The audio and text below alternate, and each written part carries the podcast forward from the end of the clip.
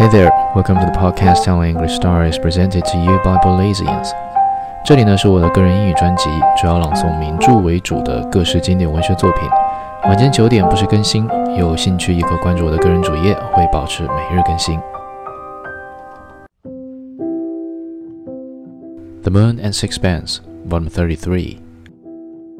Two or three days later, Dirk Stroeve called on me. I hear you've seen Blanche," he said.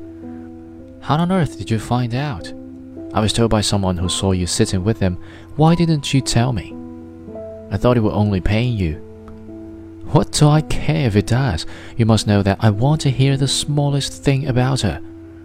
I waited for him to ask me questions. What does she look like? He said. Absolutely unchanged. Does she seem happy? I shrugged my shoulders. How can I tell? We were in a cafe. We were playing chess. I had no opportunity to speak to her. Oh, but couldn't you tell by her face? I shook my head. I could only repeat that by no words, by no hinted gesture, had she given an indication of her feelings. He must know better than I how great were her power of self control. He clasped his hands emotionally. Oh, I'm so frightened. I know something is going to happen, something terrible, and I can do nothing to stop it. What sort of thing? I asked it. Oh, I don't know, he moaned, seizing his head with his hands. I foresee some terrible catastrophe. Stroeve had always been excitable, but now he was beside himself. There was no reasoning with him. I thought it probable enough that Blanche Stroeve would not continue to find life with Strickland tolerable. But one of the four sets of proverbs is that you must lie on the bed that you have made. The experience of life shows that people are constantly doing things which must lead to disaster, and yet by some chance manage to evade the result of their folly. When Blanche quarreled with Strickland, she had only to leave him, and her husband was waiting humbly to forgive and forget. I was not prepared to feel any great sympathy for her. You see, you don't love her, said Stroeve.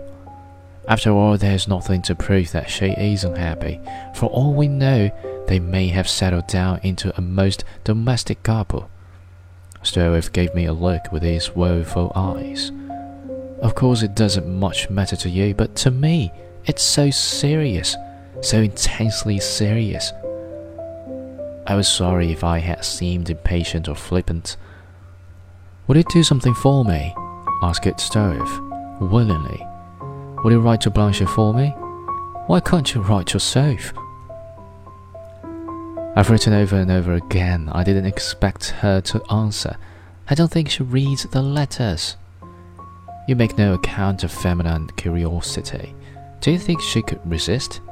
She could. Mine. I looked at him quickly. He lowered his eyes. That answer of his seemed to me strangely humiliating. He was conscious that she regarded him with an indifference so profound that the sight of his handwriting would have not the slightest effect on her. Do you really believe that she ever come back to you? I asked it. I want her to know that if the worst comes to the worst, she can count on me. That's what I wanted to tell her. I took a sheet of paper. What is it exactly you wish me to say? This is what I wrote. Dear Mrs. Stroeve, Dirk wishes me to tell you that if at any time you want him, he will be grateful for the opportunity of being of service to you. He has no ill feeling towards you on account of anything that has happened.